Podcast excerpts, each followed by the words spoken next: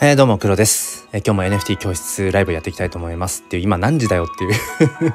話でいつもこの NFT 教室ライブはえっ、ー、と朝の6時台にやってるんですが今はですね午後4時夕方ですね、え何があったかというとあの昨日の夜からねちょっとね娘があの、まあ、胃腸炎胃腸炎を引き引き起こすっていうのかな。そう。でまあ本当に夜中救急病院行ったりとかしてえー、で朝も全然こうなんでしょうね。うん。寝れてなくて。で昼間またかかりつけの病院に行ったりとかっていう風にして。今ねようやくちょっとこううん。まあ娘のそのね、えー、症状もこう落ち着いて今、えー、ちょっと寝ていて。で妻もあんまり調子が良くないんですけどなので今気づいたら2人寝ているので まあ10分でも15分でも、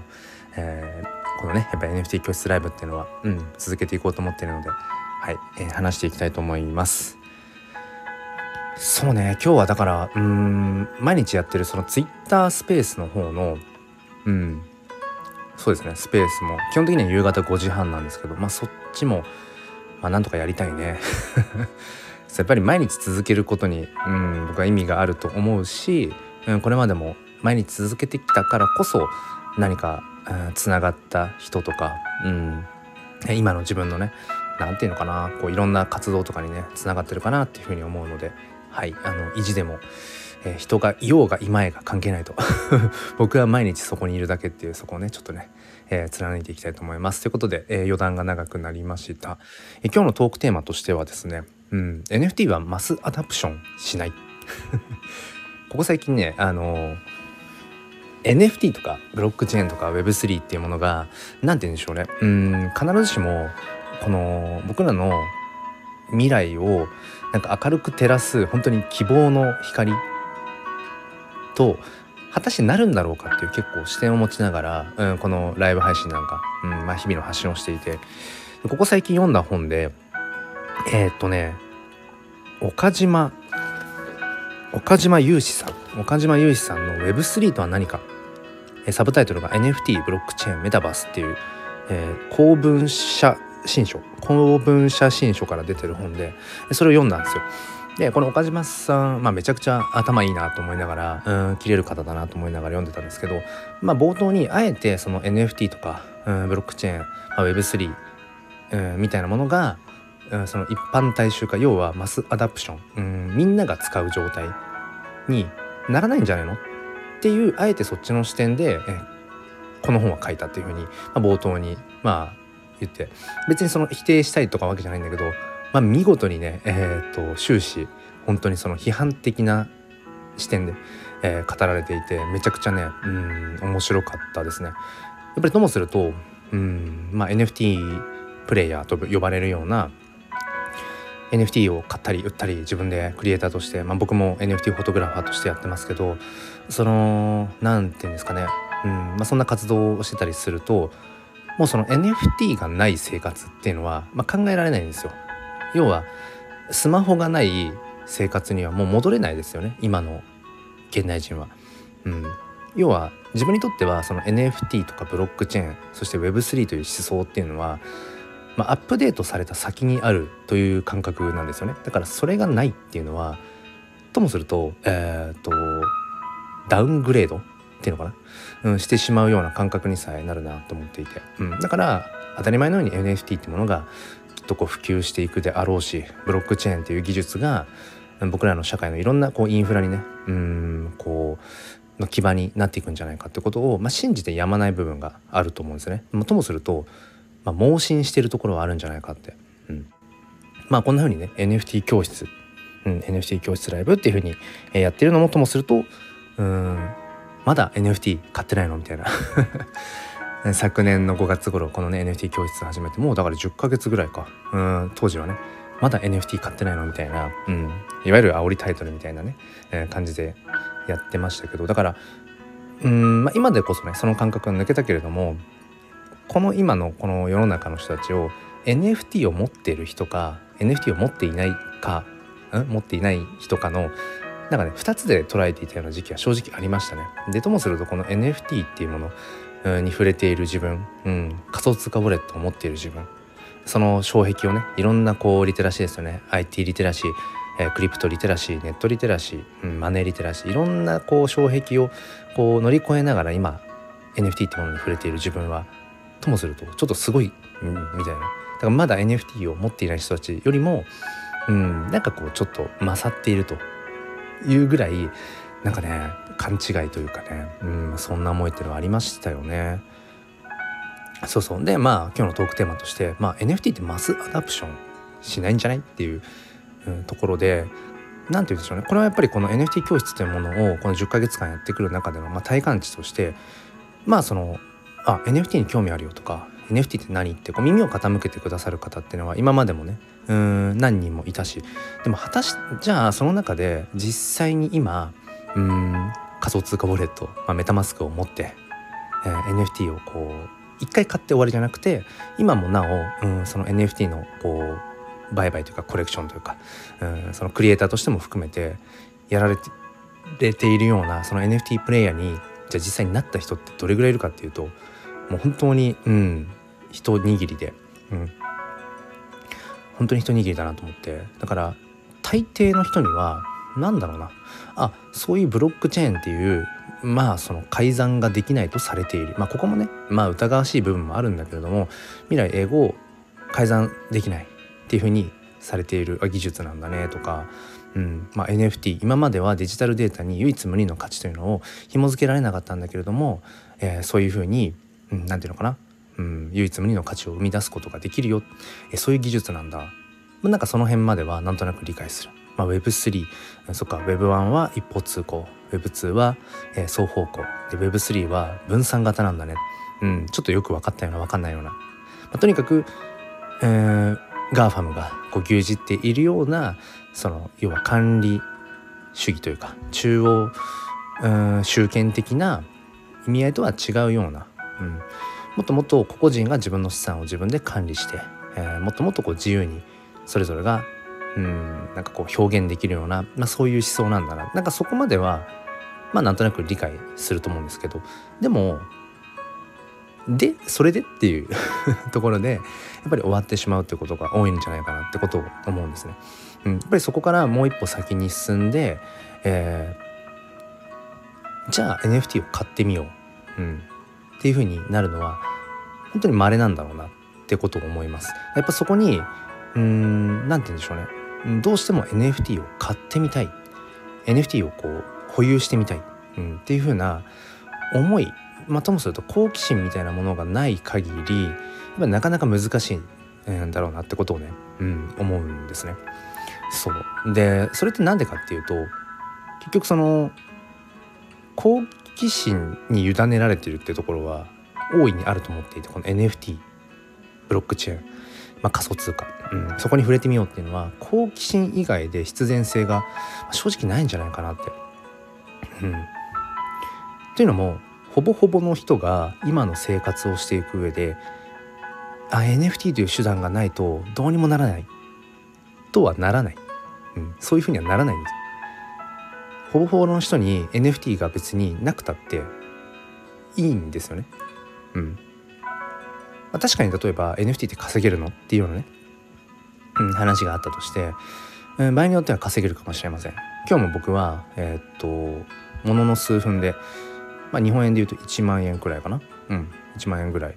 まあプラスが利益が出ましたね別に特に何も努力してないけど。本当にこう、うん、おまけでもらってるような感じ、うん、あとともすると本当に、まあ、もっと大きい変動があったりするとうん、もっともっと大きな金額が、えー、こう利益としてね得られることもあるし、うん、だから何て言うんでしょうね。まあその NFT をまあなりわいにしてそれでこうそれを本業として、えー、食べていけるかどうかっていうとちょっとそれはね、うん、ちょっと難しいのかなっていうの思うんですね。NFT っていうものを仕事にしていくっていうことは正直うんまあ相当難しいかなと思うけどでもとはいええー、まあお小遣い制のパパ僕ですね。お小遣い制の僕パパである僕からすると何ていうのかなその日本円を使わずに仮想通貨の中だけで、まあ、NFT の売買をしてうんそこでまたね出た利益でまた別の NFT を買うだとかなんかそういうふうにまあその、うん、ブロックチェーン上のそのデジタルコンテンツを楽しめるっていうところはあるんですね。でもそれってほぼほぼの人にとって別に何て言うのかな。必要ない。必要ないとまでは言わないけどいろんなこうハードルを超えてそこにその世界に行く必要がないと思うんですよ。なのでやっぱりこの NFT に触れてみよう。ブロックチェーンっていうものに触れてみよう、うん、クリプト仮想通貨。実際に自分で使ってみようっていうふうになるにはやっぱり好奇心、うん、しかもちょっとこう変態的な好奇心というか、うん。まあ、そういったものがないとなかなかそこの、うん、一歩ですよね、うん、まさにそのキャズム溝を飛び越えてそのマスアダプション化。みんなが NFT を当たり前のように使うっていうのはならないんじゃないかなって。なくてもだって別に構わないからね。ほぼほぼの人は。うん、っていうことね思うんですよね。うん、ただ僕に関して言うとやっぱり今 NFT というものがその手段があることによってすごくねやっぱり救われていますね。うん、それ何かというと、まあ、僕は小学校の教員をねこう本業として、まあ、やっていて、まあ、それはその自分で選択した、うんまあ、人生であるしこの仕事にまあなんだろう、ま、満足っていうのはないかもしれないけどいろいろね日本の公教育に思うところはあるしうん全然ダメだなって思うし何か変えなくちゃこれこのままじゃ、えー、日本はまずいって本当に思っている。うん、だけどうんその子供たちを前にして、えー、自分の言葉で語っていたりだとか何ていうのかなこう一人の大人としてねロールモデルとしてうんまあ、子どもたちと向き合うっていうのはやっぱりすごくやりがいがありますよね。しシンプルにやってて楽しいと。うん、でもどこかでやっぱりなんか満たされない何かっていうものはあって、あ、多分それは誰でもそうだと思うんですよね。誰でもそうだと思う。うん、夢に見ていた何かそれが場所に行った、うん、目的地その場所でもいいし夢に見ていた、うん、そういう仕事に就いた、うん、そういう職業になれたとしても絶対人間って、えー、欲が尽きないので何か一つ欲を満たすと次の欲次の欲っていう風にどんどんどんどん渇望していくと思うんです。まあ僕もやっぱり、うん、同じくしてねその、まあ、教員という本当にやりがいのある仕事、うん、をやってである程度慣れてきてね、まあ、ある程度もうベテランの域だと思うんですけど、うん、年齢的にも。でまあ妻と娘がいて、うん、まあ本当に何でしょうねすごくこう自分的には、まあ、一つ描いたような穏やかな生活が送れている。でもどこかでうん何ていうのかなもっと何かやれることがあるんじゃないか自分にしかというか自分が生み出すことのできる価値っていうのが何かあるんじゃないかってことをすごくね考え始めたんですよね。うん、いわゆるそのミドルエイジクライシスっていう あの30代とか40代とかに多いらしいんですけど自分の人生これで良かったんだっけとかまあなんだろう満足はしていたとしてもなんか、うん、もうちょい何かね挑戦したいなみたいなことを思う時期を、まあ、ミドルエイジクライシスと、まあ、呼ぶらしいんですけど、まあ、多分それの類の一つだとは思うんですね。何か自分で一から、うん、なんか価値をやっぱ生み出してみたい、うん、自分には何かこういわゆるその一から、まあ、ビジネス的なものですよねマネタイズをすることができるんだろうかってそこがすごく興味があったんですね。まあ、結局そのまあ公務員って、うん、まあ月給、うんまあ、給料が決まっていて基本的にはね固定給で。まあ小学校の教員とか、まあ、教員なんかはね、うん、残業とか出ない本当にブラックと言われてますけど、うん、で結局その雇われ側なわけですよね。それっていうのは結局うん自分の働いた時間ですよね、うん、労働の対価としてそれはお金をもらっているという形、うん、それっていうのはすごくお金に対して疎いんですよね。受け身であるお金に対してすごくうん受動的な状態なんですよね、うん、だからあんまり普段お金に対して積極的に考えることがないというか何ていうのかな。結局その固定給の場合って、うん、どう仕事をしてもその報酬は変わらないのでそこにクリエイティブが生まれづらいんですよね。そう。でも物の価値って多分もっとクリエイティブなはずだしっていうことを思い始めて思い始めてねここ数年。うん、でもともと自分は、えー、まあ、音楽バンドをやっていたりだとかあとは詩を書くのが好きだったり、まあ、写真を撮るのが好きだったりっていうある種うんその表現としてそのアートに自分の思いをこう織り交ぜるっていうのか、まあ、そういったことがすごく昔から好きで多分どこかでそのアート的な自分の自分のアート的な部分をの価値っていうのかな。それをやっぱり試してみたいっていうのがずっとあったんでしょうね。この人生の中で。うん、まあバンドの人生はね諦めましたけど。やっぱなかなかねバンドのバンドで飯を食っていくっていうのは相当に、うん、難しいなってことをね、うん、痛感して。自分には多分それを選ぶ人生が自分にとってベストではないかなっていう折り合いをつけたんですけど。そういうのがあってどこかで今の自分の人生がすごく穏やかで、うん、すごく、うん、ありがたい毎日を過ごせている。でもうん一人の人間として一度きりの人生の中でやっぱりどこかでもっと挑戦したいことがある。って思った時に NFT に出会って1年前ですね。出会ってどうやらそれっていうのは、まあ、デジタルデータデジタルコンテンツを、うん、言ってしまえば、まあ、手段として捉えるのであればもう本当に世界中に割とこう手軽にというのかな。自分のアート。自分の作品を届けることができる。それは何でそれができるかっていうと扱っているお金が仮想通貨だから。法定通貨じゃなくて仮想通貨だからえっ、ー、と国籍、まあ、国を関係ないんですよね。国をまたいで結局共通で使えるお金でまあかなんていうのかな。そこの経済圏があるので、うん、そのブロックチェーンですね。ブロックチェーンというものの上に載せているその NFT というそのデジタル、まあ、コンテンツはその海外の人とも、まあ、割とこうたやすくつながることができるっていう、ま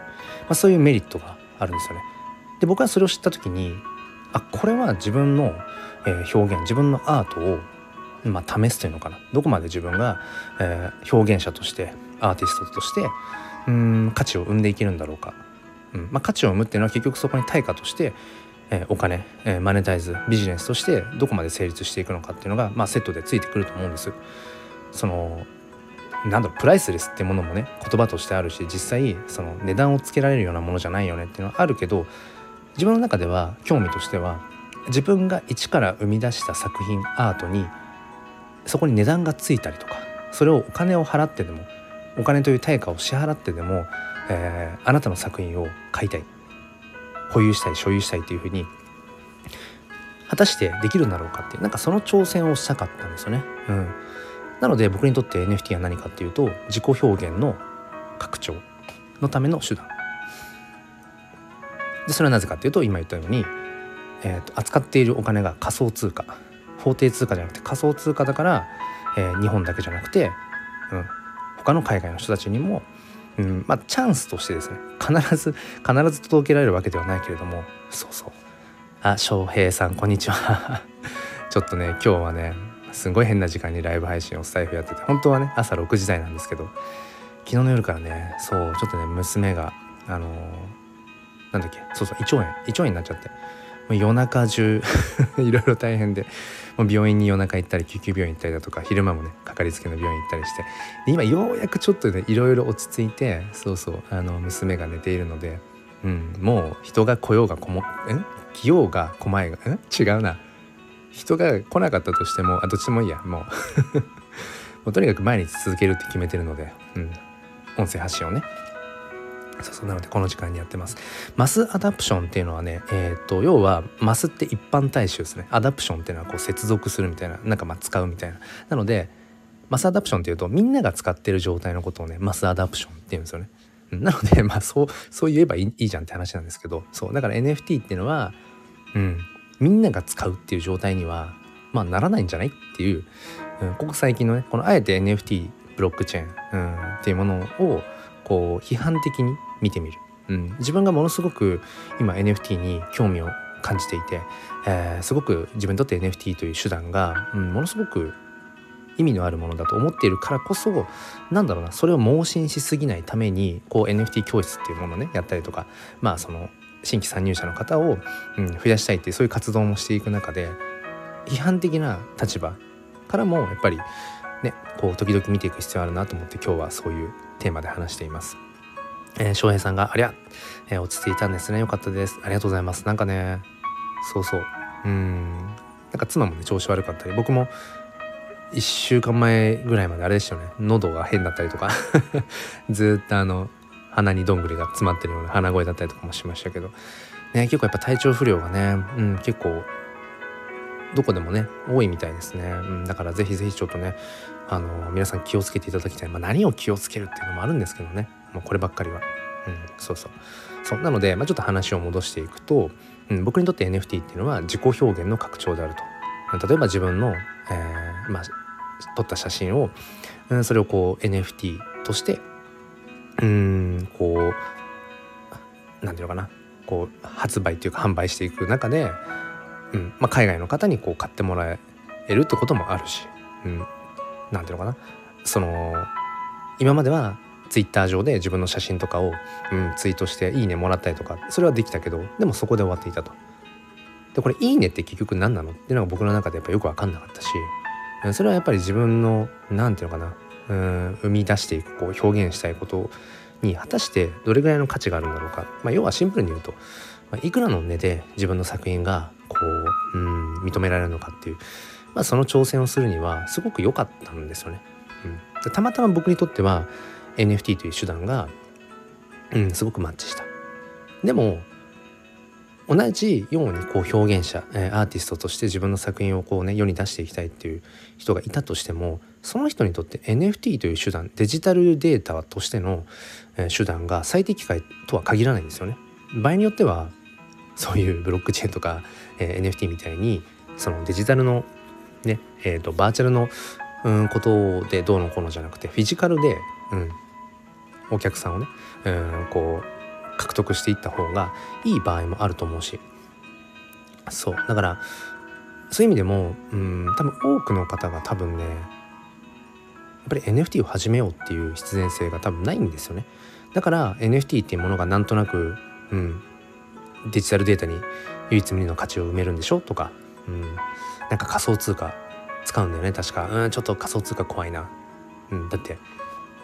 こうフィジカルでそのねお金があるわけじゃないじゃん。みたいなね。そこで終わっちゃう、うん、っていうとこだと思うんですよね。えー、翔平さんが批判的な見方も大事ですね。僕もマスアダプションはしないのではないかと思います、うん。えー、なかなか仮想通貨の必要性がないと思われます、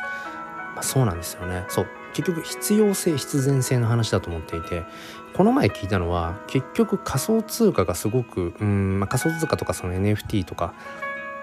っていうものが生きてくるのっていうのはそのあんまりこう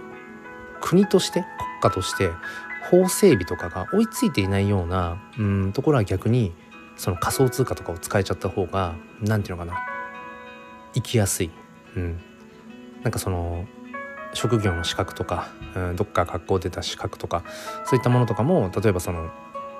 えー、ソウルバウンドトークその転売とか移転ができない NFT ですよね？にして、えーと、ウォレットで管理をしていった方が、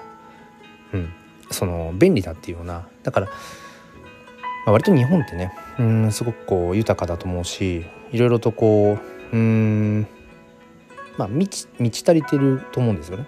だからそんな中で、まあ、そこまで果たして、ね、でしかも日本円って、まあ、基本的には強いって言われてますよね。うんまあ、だいぶ日本の経済がこれからどうなんだろうっていうね心配はされているけどとはいえ日本円ってまあ強いと言われている現状はね。うん、だからあえて仮想通貨を使う必然性必要性ってものがまあほぼほぼないんですよね。そうだから本当に一部の、えー、ニッチでこう好奇心お化けみたいなそういう人しか IT リテラシーマネーリテラシークリプトリテラシー、えー、英語リテラシーみたいなものを乗り越えて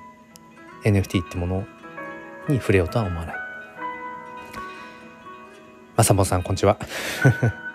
こんな時間になっちゃいました。朝の6時のつもりだったんですけどね。もう10時間過ぎてるな。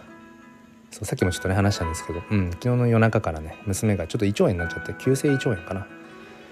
ちょっとね夜中救急病院行ったりだとか昼間もかかりつけの病院行ったりだとかしてうんなんかね寝て寝たような寝てないようなっていう。中で今ねちょっとこう、うん、ようやくあの落ち着いて寝ているので、まあ、30分ぐらい。30分ぐらい話せれば、うん、いいかなって。そうもうね毎日続けると決めてるので音声発信はスタイフも。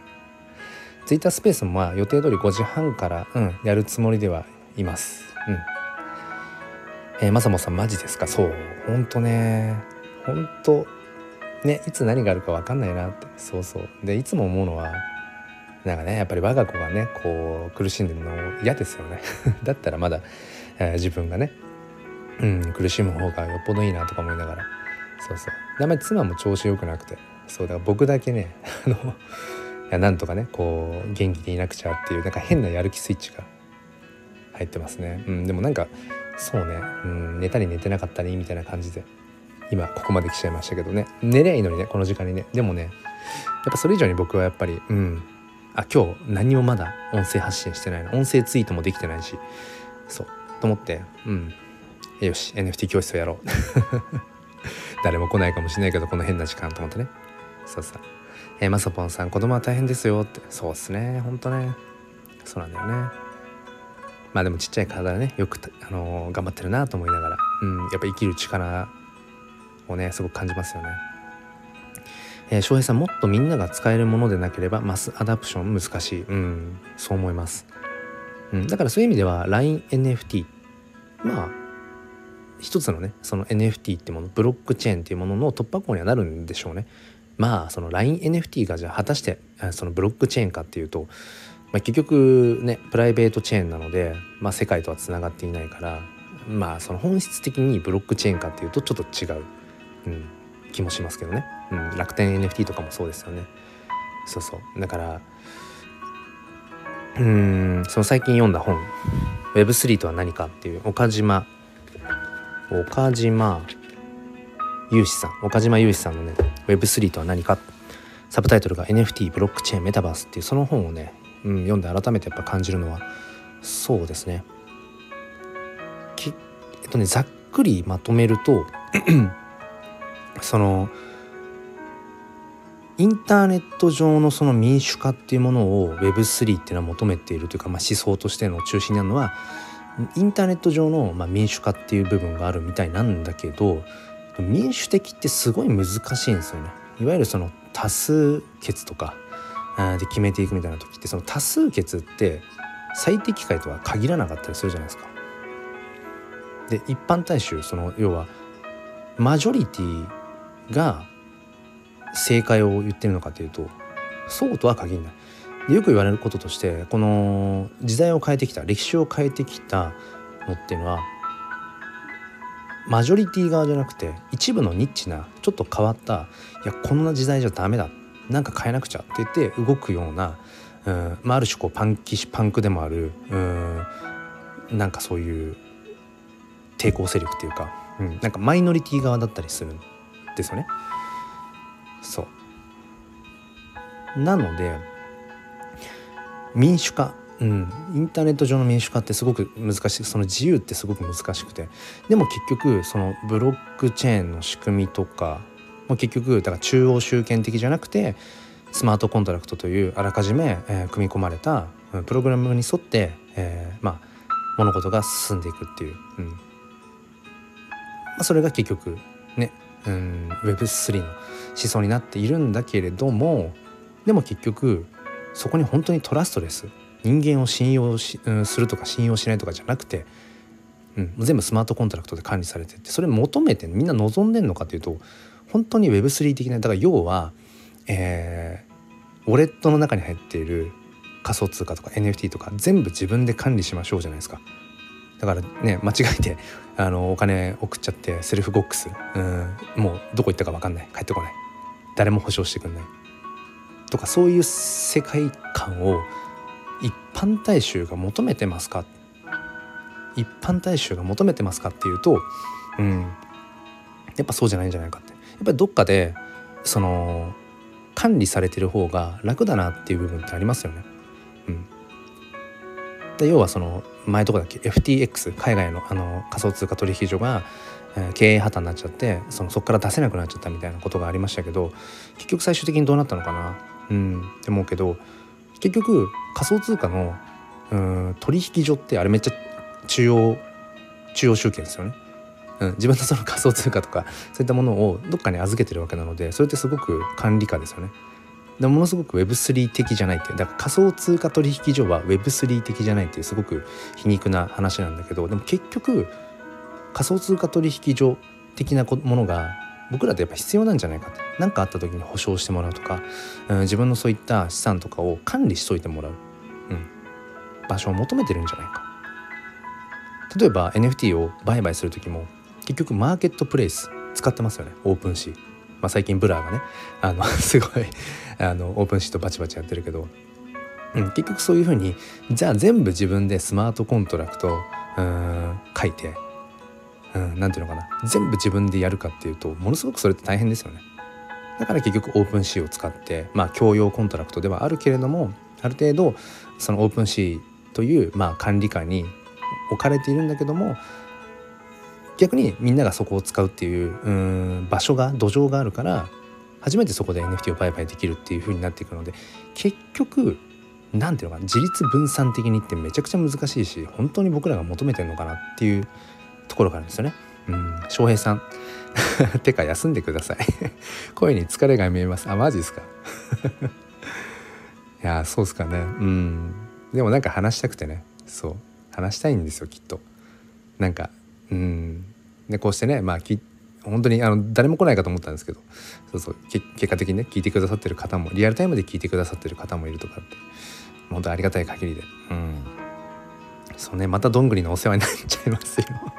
本当ですね。まあちょっとまああの長くならなりすぎないようにとは思います。またあのツイッタースペース5時半から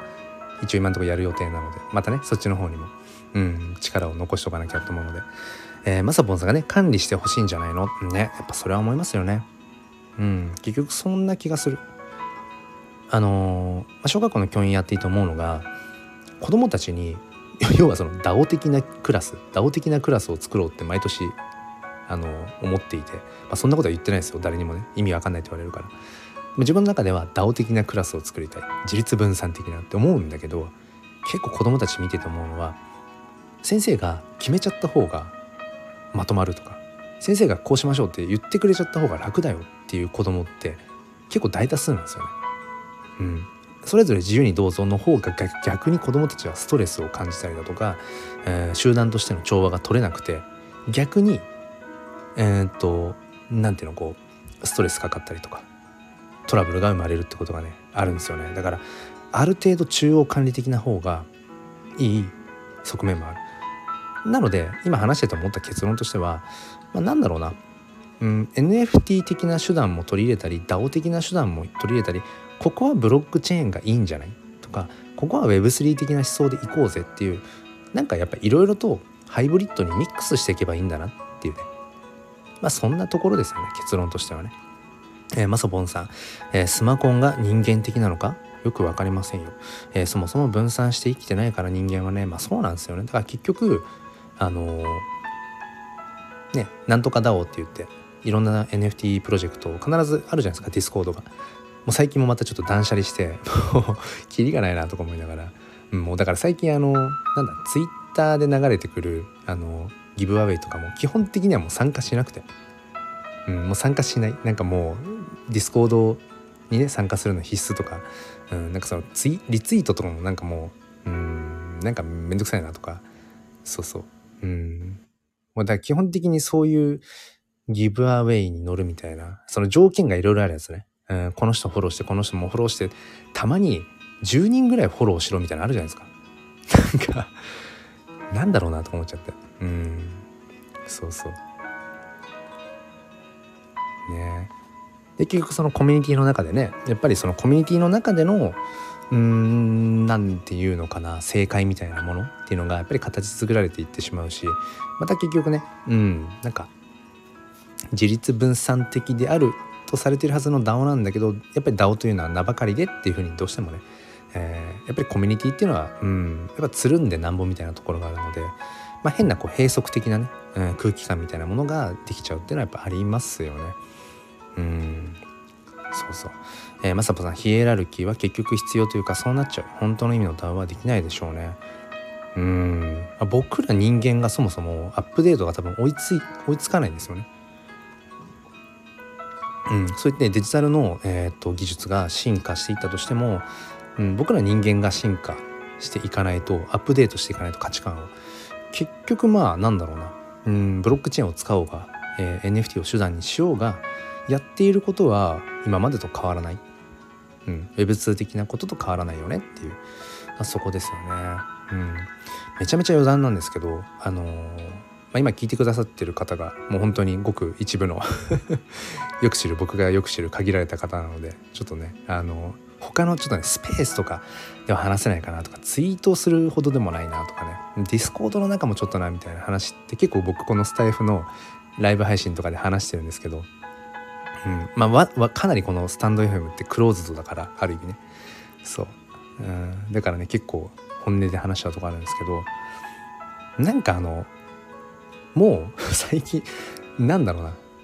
いろんな NFT プロジェクトで出て出てくるけどなんかもうよくねえかみたいな風に思っちゃってるところがあって。何ですかね。なんか結局どれもなんか焼き増ししてる感じしませんか？僕はね僕はそう思う、うん、なんか結局うんまあ自分が炎の写真ジェネってやってる手前ちょっとねあのちょっとあれだけどなんかなんとかジェネとかでなんかうんなんかひたすらとにかくなんとかジェネでうんなんか DAO を作ったらもうそのなんとかジェネコミュニティがあったらなんとかジェネ 作ってみたいな。でどれも基本的になんかこう何ていうのかなこうイラストの PFP に使えるようなってやつでもう飽和状態でしょっていう。もうみんなそんなに PFP 使い切れないよっていう。なんかもうでアローリストね、えー、こういう風にしてゲットしてとか、うん。まあ、最近ね NFT 始めた方にとってはそう感じないのかもしれないけど僕はなんかもうもうなんかいいんじゃないっていう 気はねしちゃってますよね。まさぼさん DAO は弱者に厳しいですよ。黒さんはいいけど俺は失業しちゃうわ。そっか。そうね。ねまさぼさんする翔平さん確かにその通り似たり寄ったり的な。まさぼさんもうええねんって感じ。池谷さんもうええって。もうええ。翔平さんがね。そう。なんだろうな。だからなんでしょうね。もう今基本的に日本の NFT 市場ってえっ、ー、と池早さん一強なんですよ。別にそれが是か非じゃなくてね。で僕はもうあの池谷さんは好きなんですよ。池谷さんのことはすごく好きで。まあもちろんね中にはうんそこはどうだろうって思う時もあるけど基本的には彼のうん哲学とか思想とかっていうものはやっぱ好きだしあとまあ話して話を聞いていて心地いいしね。うん。そうそう、まあ、NFT を始めるきっかけでもあるきっかけでもあったし。ただやっぱ盲信しちゃいけないなって思うからだ結構 NFT 市場見ていてなんだろうな。完全にもう、N えーまあ、池早信者みたいになっちゃってる人って、まあ、いるよなとか思って、まあ、僕はすごく池早さん好きだけどだからこそん？本当にそれって自分も共感する価値観かなっていうのはいつも思うようにしてます。それはもう誰でもそう。うん。それはねそうそう。まさぽさん周平さん疲れてんの？そうなの？周平さん疲れてんだ。え。ー、そうまさぽさん僕も池原さん大好きですよ。うん。だからなんだろうな。昨日？一昨日かな？昨日？もん？一昨日だっけ？昨日か。あのザナペンペンズ。まあ僕はあのあの CNP オーナー枠でのアロリスト申請はしてましたがまあ通っておらずっていうね。だって相当ペンペンズのあれ厳しかったんでしょ？条件が。うん。ね。ででもなんかデザイン的にはなんか可愛いなと思ったから2時でとか思ったけどまあ案の定も1位差超えてるしね。いや買えないよねって。なんかもうまあそのねボットが重なってちゃうとかっていう問題はあると思うんだけど大きなプロジェクトって。なんかそのもうアローリストとかうんもうなんとかリストとかいいからなんかもうちょっとこう欲しいなって思ったものをうんなんか買えるような風に楽しみたいなって思ったりするんですよ最近。僕普通にねえっ、ー、とあのリブライクアキャットとかなんかデザイン的にも好きだしメッセージ性もね、えー、まあ座禅っていうところもあるしすごい欲しいんだけどもう買えないもん。買えないしね2時でね。うんまあだったら NFT クリエイターとして稼げようって話なんだけどまあどっかでありますよ、うん、なんかね、えー、リブライカーキャットを例えばね、えー、その自分の NFT クリエイターとしての、うん、稼ぎで買うとかなんかそれも面白いかなと思ったりするけどでも別に必ずしもそのリブライカーキャットが今一番こうそれが欲しくてとかそういう意味じゃなくてねそういう意味じゃないんだけどなんかねそううん本当に一部の限られた人だけがみたいなのがうーんなんかもったいないなって。もっと手軽にうん楽しめたらよくねっていう。ことはね思うんですよね。まさぽんさんペンペンだかパンパンだか知らんけど疲れるわって。ペンペンだかパンパン。ちょっと面白いね。えー、翔平さんフロア価格すごいですもんね。ペンペンスパンパン。ねだからなんかやっぱなんだろうな。結局まあやっぱ違和感としてはね池谷さんがもう相当だからそのガチ押しといてくれよっていう、うん、で今回ペンペンズをねあのもう即売りしてる人いたらもう自分の閻魔帳に書き込むっていうねあのスペースでも言ってるし Voicy でも言ってるしまあわかるんだけど池谷さんがやっぱりこの NFT 市場、N、日本の NFT 市場をやっぱりもっともっと活性化させていくためにはペパハンやってる場合じゃないんだよねってもっともっとこう価値を高めていくためにっていうそういうね哲学を持った上でうん、まあ、そのガチを文化を作っていこうっていうのは理解しているんだけどなんだろうなまあなんかそこまでよくないみたいな ことはね結構適当な僕はあ思っちゃったりとかしてだからペンペンズをね、うん、即売りしてたらあのもう閻魔帳に乗るよみたいな、うん、もう絶対そのウォレット、うん、は今後まあそのアローリスト磨きの時とかはもう絶対に外すみたいな。だけど昨日のザナのえー、とそのスペースをやってる時にねリオさんとスペースをやってる時にあ誰も虹出さねえなって言っててだからなんでその辺が難しいですよね。うん、僕も僕もねその炎の写真ジェネうんをね展開していく中で何て言うのかなやっぱりガチホしてくれてるってすごく嬉しいことだけど何て言うのかな2次でリストされることによってそこで流通が生まれるまあその今マサマサがねロイヤリティの件があるから、うん、これから一点物の復権っていう、まあ、だからそのそのロイヤリティとかも今ねちょっとオープンシーを使う以上、まあ、あんまり微妙なところなんだけれども、まあ、自分にロイヤリティが入ってくるか別としてやっぱ二次流通していくってなんかやっぱ嬉しいんですよ僕としては。うん、っていうのはやっぱりホルダーさんがその買った時の、ね、値段よりもちょっと高くしてその時に他の誰かがそれを買うってことはその価格が上がった状態でもそれを欲しいという人がいるっていうことはやっぱり自分自身の作品に価値づけされているってことだと思うから僕は二次流通するっていうのはすごく嬉しいことなんですね。で基本的にそのやっぱり完売状態って作りたいじゃないですかコレクションだったら。完売状態を作りたい。でも全員ガチをしてるとその流動性が生まれないんですよね。だから、まあ、今日のちょっと5時半からの予定の、えー、スペースも話そうと思ってるんですけど今ね、えー、炎の写真ジェネの二次リストが2件なんですよ。2件。だいぶ少ないですよねリスト率がね。うん。なので、まあ、ちょっとその辺りも触れつつ、まあ、今後どういう流動性を生んでいけるかななんてことを思ってはいつつっていう だからなんだっけ何の話をしたかったかっていうとそう。うん。だから二次流通ん？二次ね二次で出したらもうブラックリスト載せる って言っててでも2次で出してくれる人がいるからなんだろうなそのフロアが出るわけじゃないですか。だ昨日、えーと、 XANA でリリースされて30分経っても誰も誰もリストしねえって言っててこれどうなってんだって Discord の中でもスペースの中でももうかなりねあのどうなってるざわついてましたけど結局あれは、えーとミントした後にすでにステーキング状態になってる。でステーキングって僕もいまいちちゃんと理解してないんだけど要はうーんロック状態っていうのかな。誰も触れることができない状態になってるっていうイメージですよね。だからそのステーキングを、えー、だからあんステーキングを外さないとそれなんて言うんだっけ、うん、アンステーキングっていう？うんステーキングを外さないと二次リストができないんだけどそもそもそのステーキング状態のものを外すためのなんかサイトがなんかバグってた、うん、だから誰もリストしないんだね。でもその時にみんなが感じたのはあこれ2次で出ないとこのコレクションの価値って分かんないね。みんなミントしてる状態だからフロアがね、うん、結局ゼロだから。うん。やっぱりその NFT の何て言うのかな。結局価値コレクションの価値っていうのはやっぱりとはいえ二次流通セカンダリーでや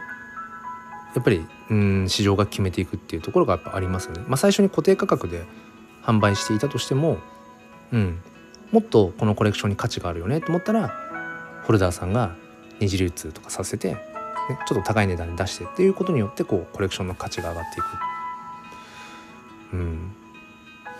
コメントでもえっ、ー、とまさぽんさんがね価値上がるのかな？NFT って長く持ってて価値上がったのないよね？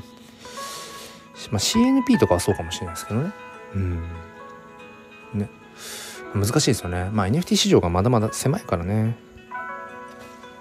えー、翔平さん流動性がないと NFT 活性化は見えにくいと思いますがどうですか？いや本当にそう思います。だからそういう意味でも炎の写真ジェネが今結局245件二次流通してるんですけどこれがあるからこそやっぱり炎の写真ジェネって、まあ、ある程度そのうん知ってる人は知ってるみたいな。結構ねそういるんですよね。あのいやだったら買ってくださいっていうちょっと 本音が出ちゃうけど。いやあの結構ねそう炎の写真ジェネのことをうん知ってはいるよっていう。なんか黒さんの炎の写真ジェネ知って知ってるよっていうことがね結構ね隠れ隠れ知ってる人 いるんですけどそう。まあだからそういう人たちがね、えー、お金出しても買いたいってなるようなうん、僕はやっぱり今後もねマーケティングそして僕自身もやっぱりコンテンツとしてもっともっとうんなんだろうなブラッシュアップしていかなきゃいけないなと思うんですけど結構ね隠れ火の鳥知ってるヒート、うん、いるんですよね、うん、いるんだよね。えー、松本さん長くがどんな期間か定義ないけど、うん、そうね流動性ないとダメだよねそうなんですよね。そうそうそう。うん、やっぱ二次流通ある程度してほしいしね。こうクリエイターファウンダーとしては、うん、だからなんだろうな。ガチホしてもらってるのは嬉しい単純に。でも二次流通してもらうのも嬉しいっていう。うん。なんだろうね。まあなんか難しいですよね。その辺っていうのはね。やっぱ思想だし。でもやっぱ池谷さんもよく言うのは自分が作りたいそのガチホ文化っていうのはガチホ文化圏ですよね。自分はそういううんなんか思想のもとの市場を作っていきたいからそういうコミュニティを作っていきたい。そういう思想哲学を大事にするコミュニティを自分は作りたいんだ。だからそのガチホ文化っていうものがいや自分は合わないっていう人はどうぞ別のコミュニティ別のまあともすると別のチェーンブロックチェーンとか、うん、市場でやってねっていうことはまあよくよく言ってる、うん、まあそこまで別にしてまでっていう感じではないから。まあ程よくっていうとこではねいますけど。うん。そうそう。ねえ。まさぽさんまあ池谷さんはあれだけ言ってちょうどいい流動性という判断してる。まあそうですよね。うん。そうそう。だから結局昨日もザナでね虹がババババンって出て出たわけじゃないですか。ある瞬間から。でそこで結局うん。今1.4イーサぐらいでしたっけ？確かね。っていうふうに、なってるしそれを池谷さん自身がツイートしてますよね。あのもともとフリーミントだったほぼほぼ0円だったものが、えー、一瞬にしてえっ、ー、と 20, 20何万ん？20何万とか、うん、の価格がみたいな感じでツイートしているからまあなんかちょっとね まあポジショントークマーケティングポジションマーケティングではあるとは思うんですけどね。もうそれはあえて。そうそうあえてそれは。うん。だからそういったやっぱりインフルエンサーマーケティング、うん、そのマーケティングの手法にまあ、踊らされすぎちゃうと結局疲弊しちゃうからうんなんだろうな。こうメンター自分のこう、うん、指標にするような人の話とかをに耳を傾けるのはいいと思うんだけど、うん、でもどっかで必ずそれこそその批判的な視点ですよね。批判的な視点っていうのはやっぱり持っていく。持っておく必要がある、うん、自分が所属しているコミュニティの考え方が全部自分の、うん、考え方と同じだっていうふうに思わないようにする。いやここは賛成だけどここは違うなってことをやっぱちゃんと言っていくじゃないと結局それってうんなんかやっぱり Web3 的じゃないよねっていうところですよね。うん。えー、まさこさんまともに信じてる人いるから笑うね。真面目ですね。日本人はマーケティングですからね。そうそうそう。まあこの辺の視点は結構だからあのどちらかというとカネリンさんですよね。カネリンアイズ。みたいなところが結構そういう意味ではうんやっぱりあそうね。盲信しちゃいけないよねっていうそううん視点をも持たせてくれる部分っていうのもあるから。だからいろんなまあなんだろうな。うん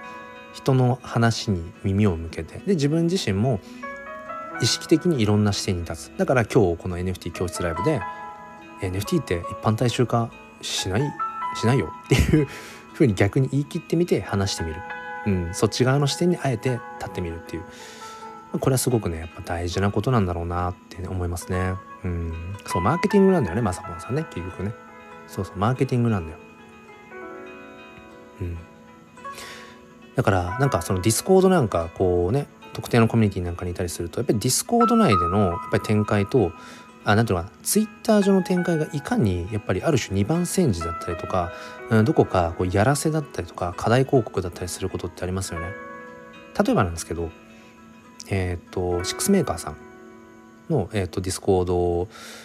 もまあ時々見ててんでシックスメーカーさんの NFT ってもう出したら即売れだからうんまあディスコード内でまず告知があったりするんですね。うん、でえっ、ー、とツイッター上ではちょっとずれてツイートとかがあったりするからうんもうディスコード内ではうんとホルダーさんが追っかけててもうすぐにそれでもう買いに行ってるんだけどツイッターしか見てない人はもう本当に瞬殺で売れているっていう風により映るんですよねツイッター上で見てると。でもディスコードの方ではちゃんとアナウンスをしてたりとかするから何ていうのかなやっぱり自分の見てるものが全てだっていうふうに思っちゃいけないっていう、うん、ツイッターとかまさにそうですよね。タイムラインに流れてきているものが今この世この世の中で発信しているツイートの全てだってそうは思ってないと思うけど時々そう思いがち、うん、自分の目に映、うん、入ってきた情報だけが全てだっていうふうにどっかで思い込んじゃってそこにはある程度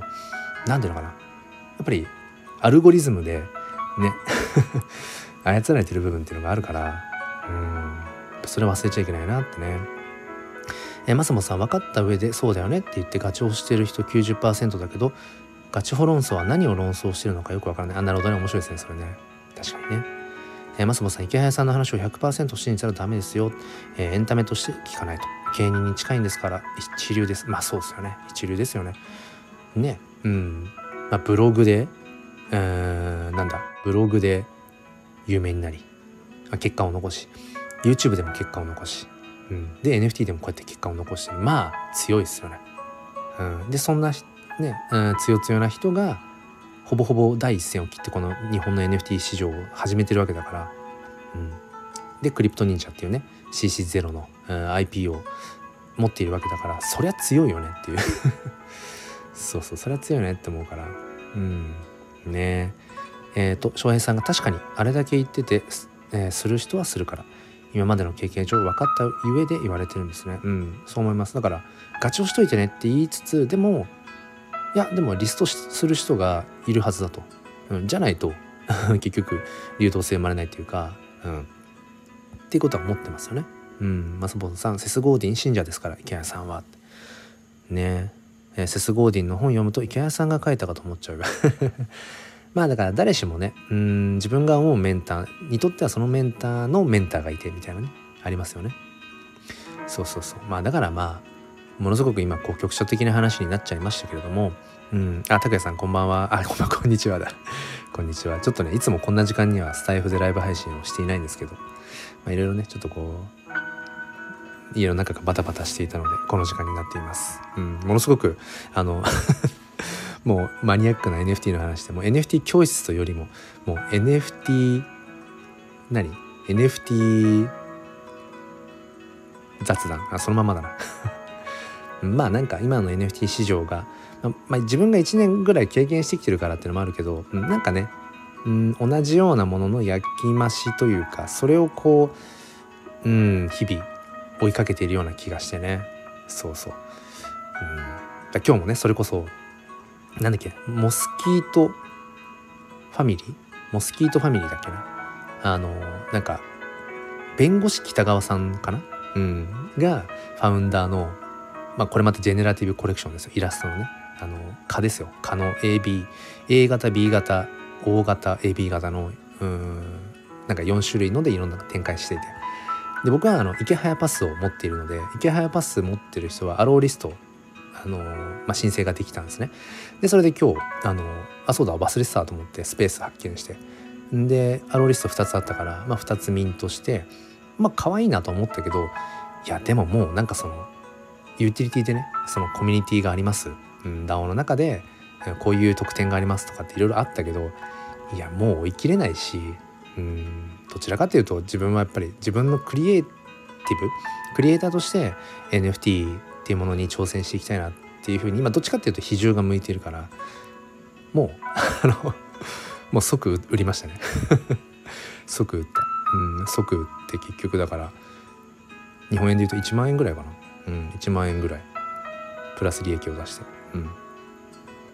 そうそう。もう血も涙もないっていうか、うん、まあだってそもそも追っていたコミュニティでもないし注目していたプロジェクトでもないしそれこそね、うん、池早パスを持っていたからアローリストをと、うん、申請できた、うん、それでミントできた。でどうやらあ今売ったらあ1万円ぐらいになるじゃん。じゃあ売ろうみたいな。もうただそれだけですよね、うん、だからなんかこう、うん、アローリスト、なんかねどうなんだろうねアローリストね。アローリストが全てあのー、ダメとは言わないんだけど、うん、なんかね、うん、アローリストがあって、うん、まあそのプレセールパブリックセールがあってみたいなそのジェネラティブで、うん、ちょっともうよくね？っていう。そんなにコミュニティいくつもあってもなみたいな。うん、で結局そのなんとか DAO っていうコミュニティが何ていうのかな。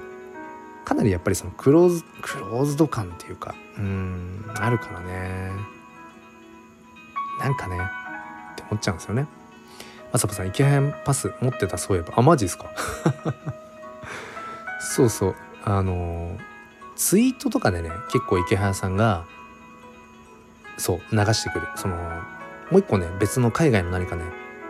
コレクションのねアローリスト申請もこの前しましたね。うん。まあだからもうそこはもうシンプルにあそうアローリストもらえるならまあしかも簡単にねそのなんかリツイートしてどうのこうのでなんちゃらかんちゃらとかあのー、そういうのはなんか正直めんどくさいからよほど注目しているとかだったら別だけど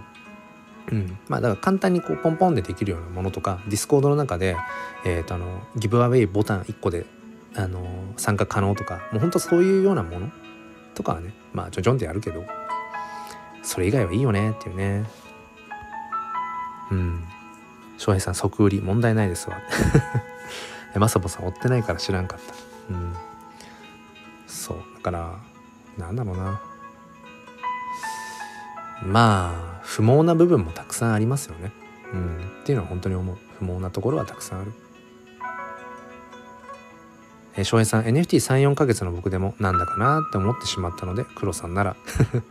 そっか翔平さん34ヶ月だけどなんだかなって思い始めてるんですよね。うんそうですねまあだから結構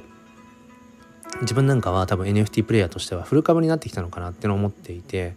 そう。だからここ最近だからそのカモさんのね Web3 おじさん計画とかうん金婚西野さん経由のねうん新しい NFT プレイヤーの方々とかだから昨年の夏以降とかに新規参入者で、うん、来た方々はまたその、まあ、僕が前にもその経験してるような部分を今新鮮にね、え味わってる部分もあるんだろうけどでもその差分を、うん、差し引いてもやっぱりちょっとこうねうん、なんか一辺倒になってきてる気はしますよね。うん、アローリスト。獲得して。うん。でそのねツイッタースペース開いてえっ、ー、とリリースしましたつって。あ2時で今これぐらいあ価格が上がってまあ楽しいんだけど楽しいんだけどなんでしょうね。やっぱりそこの中で差別化図っていくのって本当に難しいなって、うん、である程度大きいプロジェクトでやっていくんだったらコミュニティがある程度人数いなくちゃいけないと思うし。でもそもそも日本の NFT 人口が1万5 6千人だからそこに対して DAO がいくつあるっていう。うん。ね。思うよね。まさぽんさん黒さんは海外進出してください。またまたまたまさぽんさんあのね本当に。いやまあ褒められての伸びるタイプなんですよ。だから本当に僕はねまさぽんさんのそのまあ冗談だとは思うんだけどそういうねなんかわっしょいしてくれる感じとかすごく嬉しいし本当に背中を押してもらえてるなって思うんですよ。思うんですよ。そうそう、うん、海外来たってね翔平さん。そうだからまあこれはある種のそのポジポジショントーク的な感じになっちゃうかもしれないけどその結構その個人プロジェクトとか個人クリエイターさんを推したいっていう風な人たちがなんかわかんないよ体感値的に自分がそういうポジションだからかもしれないけどなんか増えてきてるような気もするんですよね。その大きなプロジェクトうん DAO があってうんなんかいつもへばりついてないとなんか損しちゃってとかなんかもうそういうのいいかなみたいなまあ1個ぐらいはねどこどこ DAO のメンバーとしてやるのはいいけど、うんまあ、あとはなんか逆にその、うん、個人でやってるクリエイターさんをなんか応援して、うん、なんかそれこそ推し活してみたいな。で何て言うのかなそのスペースなんかも何百人単位でやってるスペース遊びに行ってもまあ一方的に聞くだけじゃないですか。でも、まあ、個人クリエイターさんとかそれぐらいのスペースだと、まあ、対話ができますよね。そうなんかやっぱり入っていった時にうんなんかちょっとこう名前呼んでもらえるとかともするとちょっとこう紹介してもらえるとかスピーカーに上がって話せるとかなんかそのいわゆる体験型っていうのかな個人クリエイターさんとかある程度そのうんまあ小さい規模っていうとあれだけどの方が1対1というかその自分も一緒に参加できる感覚があってなんとなくそっちの方に、うん、今こう振ってるプレイヤーが結構増えてるんじゃないかななんてことはねうん思うんですよね。そうなんかやっぱり結局大きい NFT コレクションプロジェクトだとね。うん。お客さんになっちゃってる感じがするからね。そう。なのでそういう意味では この炎の写真ジェネなんだろうな火の鳥ホルダーさんたちとこうワイワイやってるこれぐらいの規模が実は、うん、なんか、うん、一緒にやってる感っていうのかな。そのお互い参加してる感じっていうのがあるんじゃないかなってことはね僕はねちょっとねそこワンチャンあるんじゃないかなって思ってるんですよね、うん、そこの価値っていうか、うん、大きいコレクション大きいプロジェクトには、うんまあ、なかなかその、うん、見出せないような価値の一つでもあるのかなってことはね。まあまあこれはまあ本当にポジショントークですけどね。うん。えー、まさまさんまずブローチ作ろう。ブローチ押しますね。それこそねあのー、炎の写真ジェネのうんあのー、今80種類あるけどねそれのブローチ。いやでもどうでしょうね。うん。炎の写真ジェネをね知らない人からしたらなんだろうこれってね、うん、なっちゃうしね、うん、あちょっとそろそろあれかな。うん娘も起きそうなので。はい。ちょっとこの後えっ、とツイッタースペース5時半からやれるかな。うん。ちょっとやる予定ではいます。5時台にはやりたいかなと思ってます。うん。もし厳しければいつも通り、まあ、ちょっと 7, 7時台とかになるかもしれませんが一応5時半の予定でやっていきたいと思います。はいということで今日はですね、えー、NFT っていうのはマスアダプション、まあ、みんなが使う状態にはならないんじゃないか説の方の立場であえて話してみました。うんまあ、ちょっと後半ね、えー、かなりあの翔平さんとまさぽんさんと、まあ、マニアックなというか局所的な ま話にもなったんですけどね、まあ、なかなかこういう話ってツイッタースペースとかあのー、まあその要はもろに NFT のコミュニティ内ではねするとちょっと角が立つとかねあいろいろ周りの目を気にしちゃう部分があるので、うん、こういう本当に超クローズドな空間もね大事ですね。はい。ということで、翔平さん、お大事にということでありがとうございます。マスポさん、どんぐり病に注意。そうですね。はい。じゃあじゃあ、あの、お付き合いくださりありがとうございまし。た。あの、気づいたら1時間楽しく話させていただきました。ということで、皆さん、もう今日、一日終わっちゃうけど、うん。えー、ぼちぼち行きましょうということで、終わりにします。ありがとうございました。